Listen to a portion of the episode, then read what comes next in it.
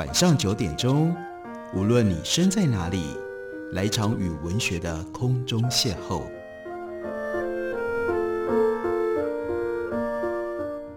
杨照谈书，邀您一同遨游文学世界，认识古今中外的经典之作。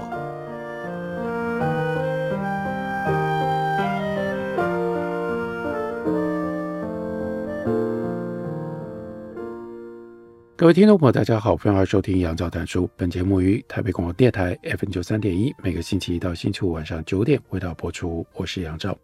在今天的节目当中，要为大家介绍的，这是果子文化刚刚出版的新书，作者是蔡金华。蔡金华是台湾派驻在维也纳的外交官，他居住在维也纳，同时呢，他自己的背景是在德国留学，学哲学，学文化史。所以他就运用他对于德文历史跟文化的认知，同时配合他现在所在的维也纳环境，做了一系列的笔记。这些笔记呢，每一段前面都一定会给我们一个德文的字词，然后从这个字词展开。这本书标题叫做《维也纳之心》，它的副标题是“疫情时代的德语笔记”。因为蔡俊华具备有哲学的背景，所以当然在维也纳。他也就会讲到了很多跟哲学有关的内容。我们来看他的第一百零三段笔记，他给我们的德语词叫做 “haben Mut”，这指的是什么呢？中文叫做要有勇气。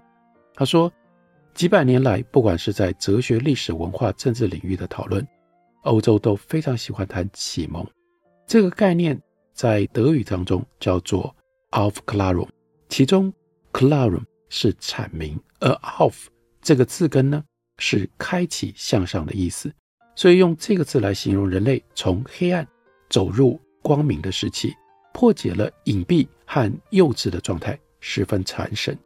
德语区对启蒙的概念如此的熟悉，当然有一部分要归功于哲学家康德发表在一七八三年的名篇，那就是《何谓启蒙》。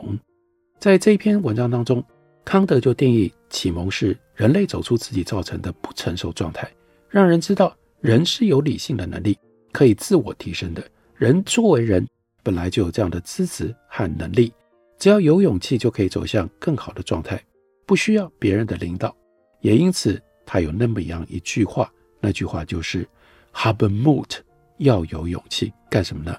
要有勇气使用你自身的理性，这也就鼓舞了。整个时代的思想，甚至民主的潮流，因此康德研究专家弗兰德他就写着，这位住在柯尼斯堡的哲学家康德，他念兹在兹的政治理论，那其实是一场革命。不过康德的名气太大，很多人忘了这篇文章写作的背景是要回应另外一个作者，那是在柏林的一位牧师，他的名字呢是 Zellner。这位策呢，他在一七八三年柏林月刊上发表文章，质疑到底什么是 a l f c l a r u m 启蒙。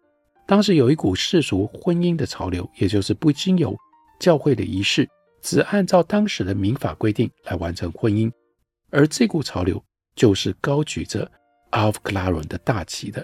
所以策呢就怀疑，毕竟现在启蒙之说蔚为风潮，但什么是启蒙呢？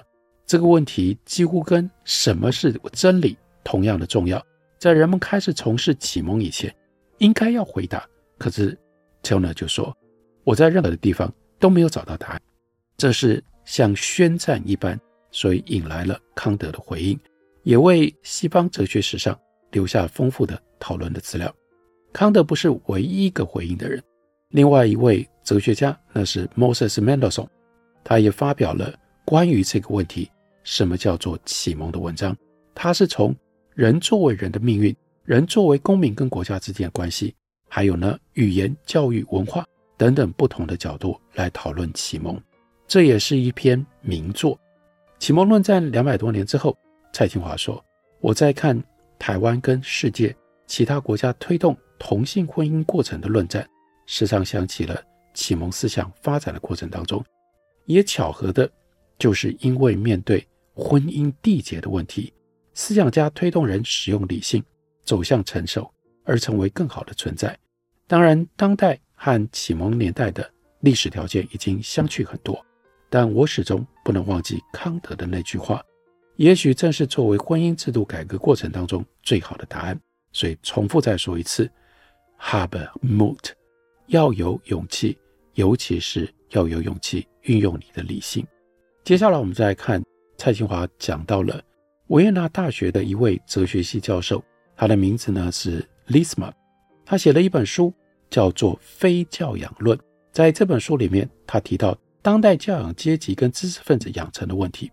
在讨论当代如何衡量知识的重量的时候，他就以康德为例，说明评量知识价值有多么样的不容易。康德一开始他的学术道路并不顺利，他一辈子没有离开过 Königsberg，就是这个他的家乡。他也没有当过交换学生，也不曾留学。更没有任何学术界国际交流的经验。进入大学任教之后，也只能够找到非常边缘的讲师的位置，甚至呢，只能够担任图书管理员。更糟的是，他四十几岁，终于千辛万苦在大学获得正式的教职。然后呢，有十年的时间，除了发表在《Königsberg》报纸上的两篇文章之后，他的学术著作几乎空白。哲学界。把这段时间称之为叫做康德沉默的十年，也就是说，如果康德是活在这个时代，放在今天当代的学术社群当中，他早就被淘汰了，而且大家都会认为他应该被淘汰。但那十年，康德在干什么？他其实并没有闲着，除了教学之外，他担任了哲学院的院长、学术院的院士以及柯尼斯堡大学的校长。更重要的是，他在这十年当中。最多的时间耗在哪里？思考，思考，思考。因为他在准备他的纯粹理性批判，他累积了无数的草稿，最后才一口气出版了这部惊世的巨作，并且接着呢，就用很快的速度，因为他已经想清楚，他已经准备好了，而且有这么多的草稿作为基础，他就出版了实践理性批判以及判断力批判，所以三大批判接踵而来。那蔡清华的描述叫做“十年磨三剑，一气呵成，水到渠成”。那在书里面，Lisma 就说，这沉默的十年，也许是人类知识史上最富有创造力的十年。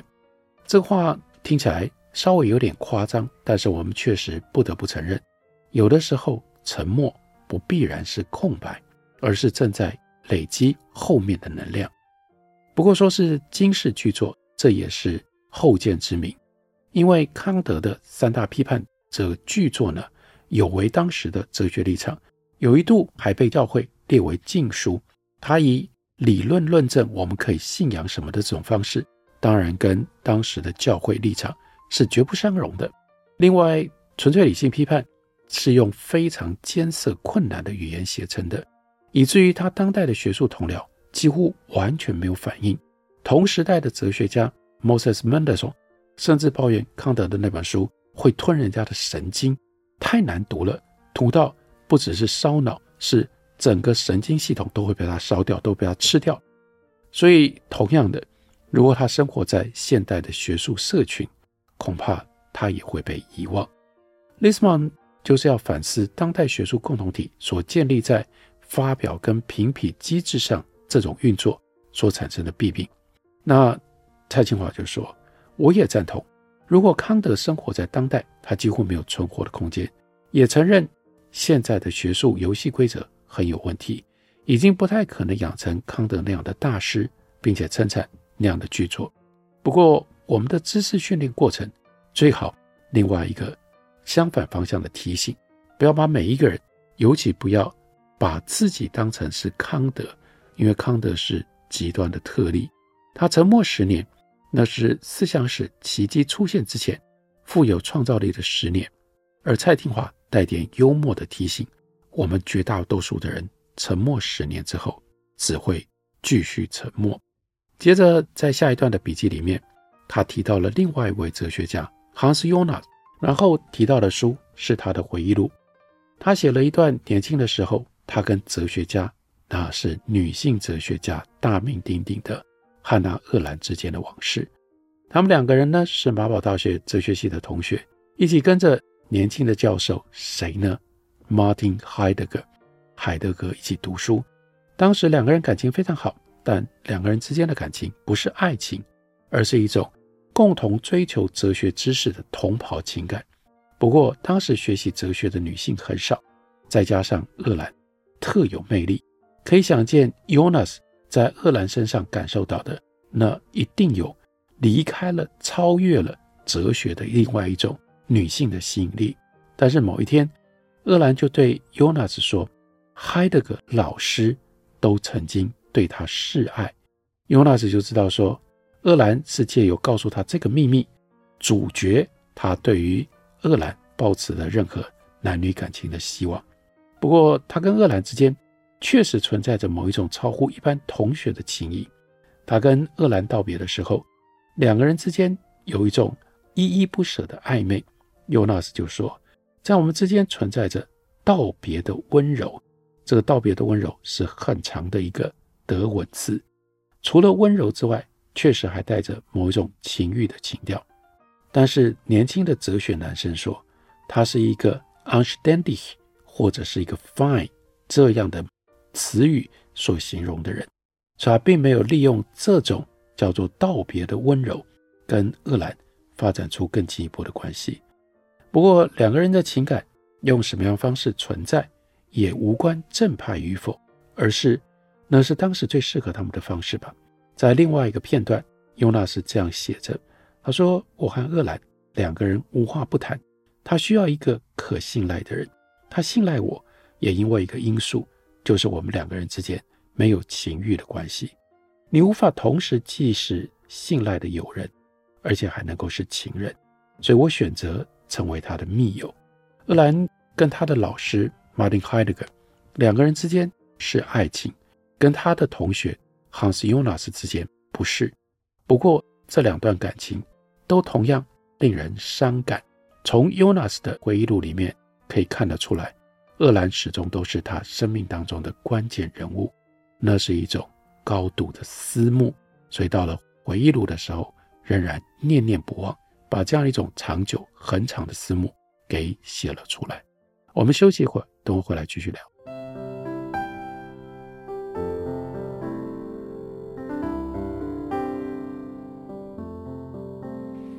见台北的身影，拥有颗热情的心。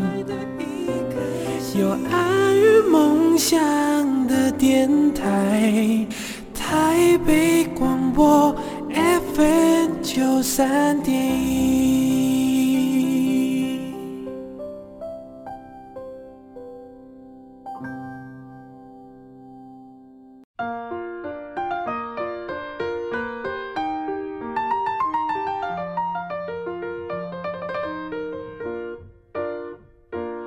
感谢您继续收听《仰照谈书》。本节目于台北广播电台 FM 九三点一，每个星期一到星期五晚上九点，为大家播出到九点半。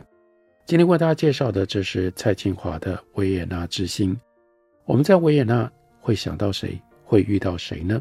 我们来看一下蔡劲华的他的这个德语笔记当中，他的第一百一十段。一百一十段，他给了我们一个德文的句子，这个句子是 Die Stimme des Intellects ist leiser。这句话指的是什么？它的翻译叫做“智性的声音如此的微弱”。这讲什么？我们来看一下，在维也纳大学的旁边有一个纪念一位大学知名校友的公园。听一下这个公园的名字，大概就知道纪念谁——弗洛伊德公园。在这个公园里面呢，建立了一个小小的纪念碑，上面刻着就是刚刚讲到的那一句话：“智性的声音如此的微弱。”底下是弗洛伊德的名字以及他的生卒年，一八五六年到一九三九年。另外，这块石碑上面刻着两个对很多人来说很难辨识的希腊字母。这两个希腊字母呢，一个呢就是 psychoanalysis 开头的那个 psi 或者是 ps，另外那就是 analysis 它开头的希腊文当中的 alpha。这是因为弗洛伊德他在他的笔记里面喜欢用这两个字母来代表他所创造出来当时全新的一个概念，那就是精神分析 （psychoanalysis）。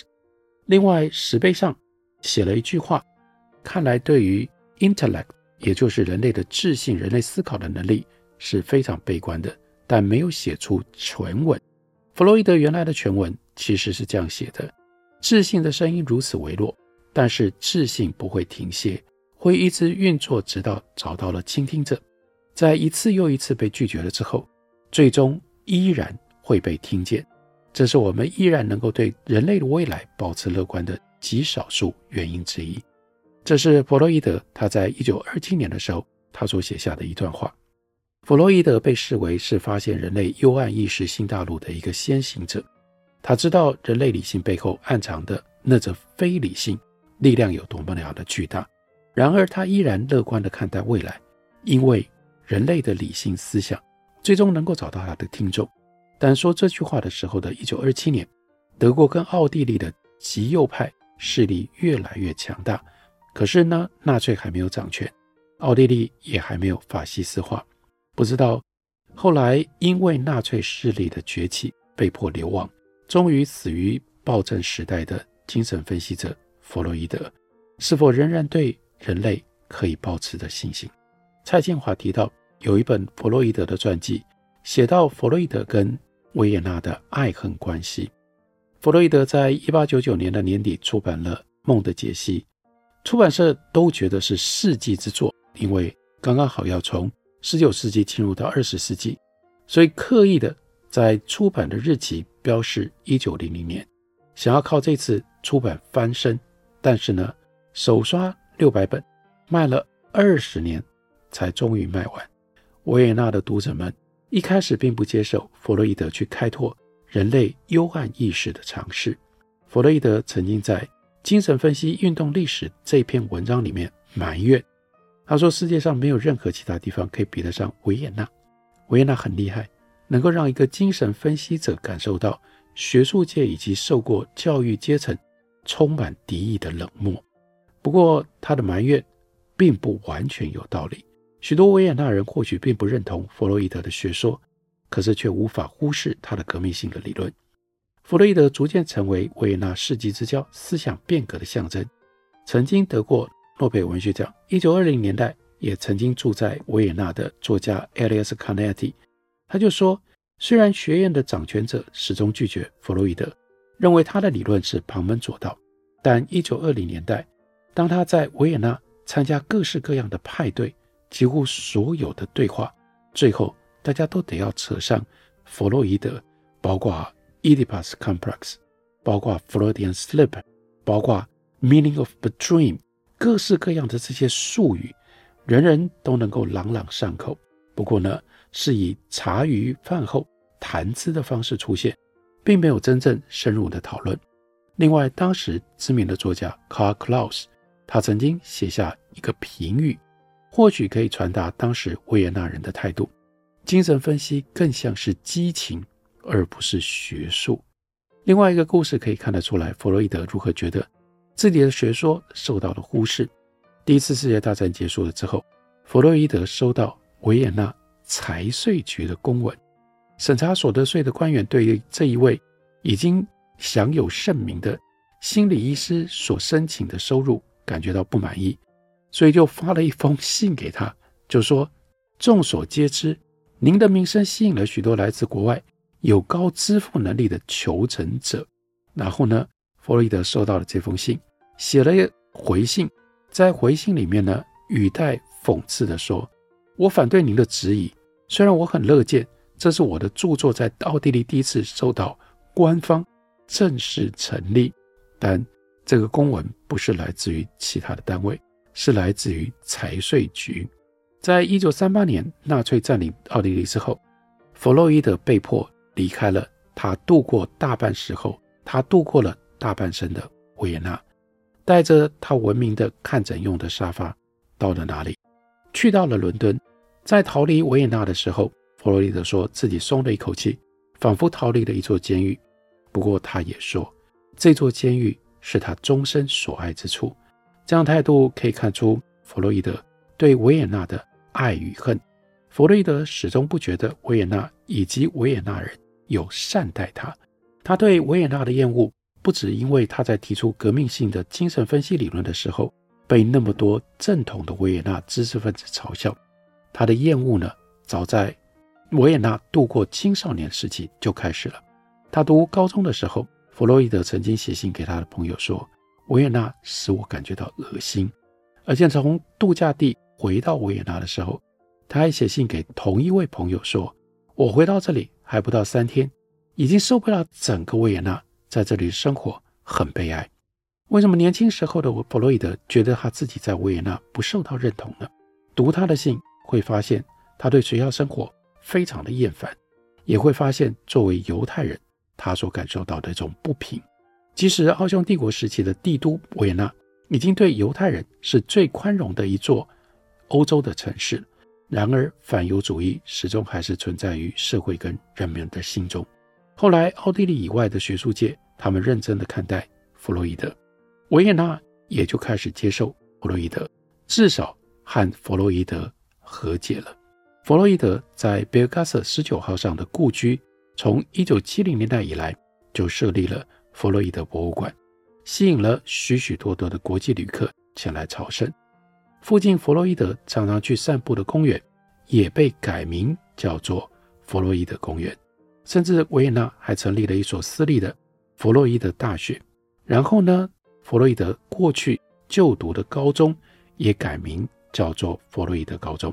维也纳大学还有维也纳医学大学，这个曾经如此排斥精神分析的弗洛伊德的母校，也在大学的主楼拱廊还有医学大学校园里面设立了。弗洛伊德的雕像，维也纳和弗洛伊德和解了。那弗洛伊德和维也纳也和解了吗？弗洛伊德对这个城市并不完全是悲哀的控诉，还有爱，只是他几乎不曾明说。蔡清华认为，弗洛伊德探索人类意识深层最幽暗的、难以察觉的部分，也是表达迄今为止他对整个社会、整个维也纳所建立的学术传统之不满。不过，如果他不是生活在维也纳，不在维也纳这里求学生长，吸取了无数的一流犹太知识分子所建立的思想养分，他能提出精神分析这样的学说吗？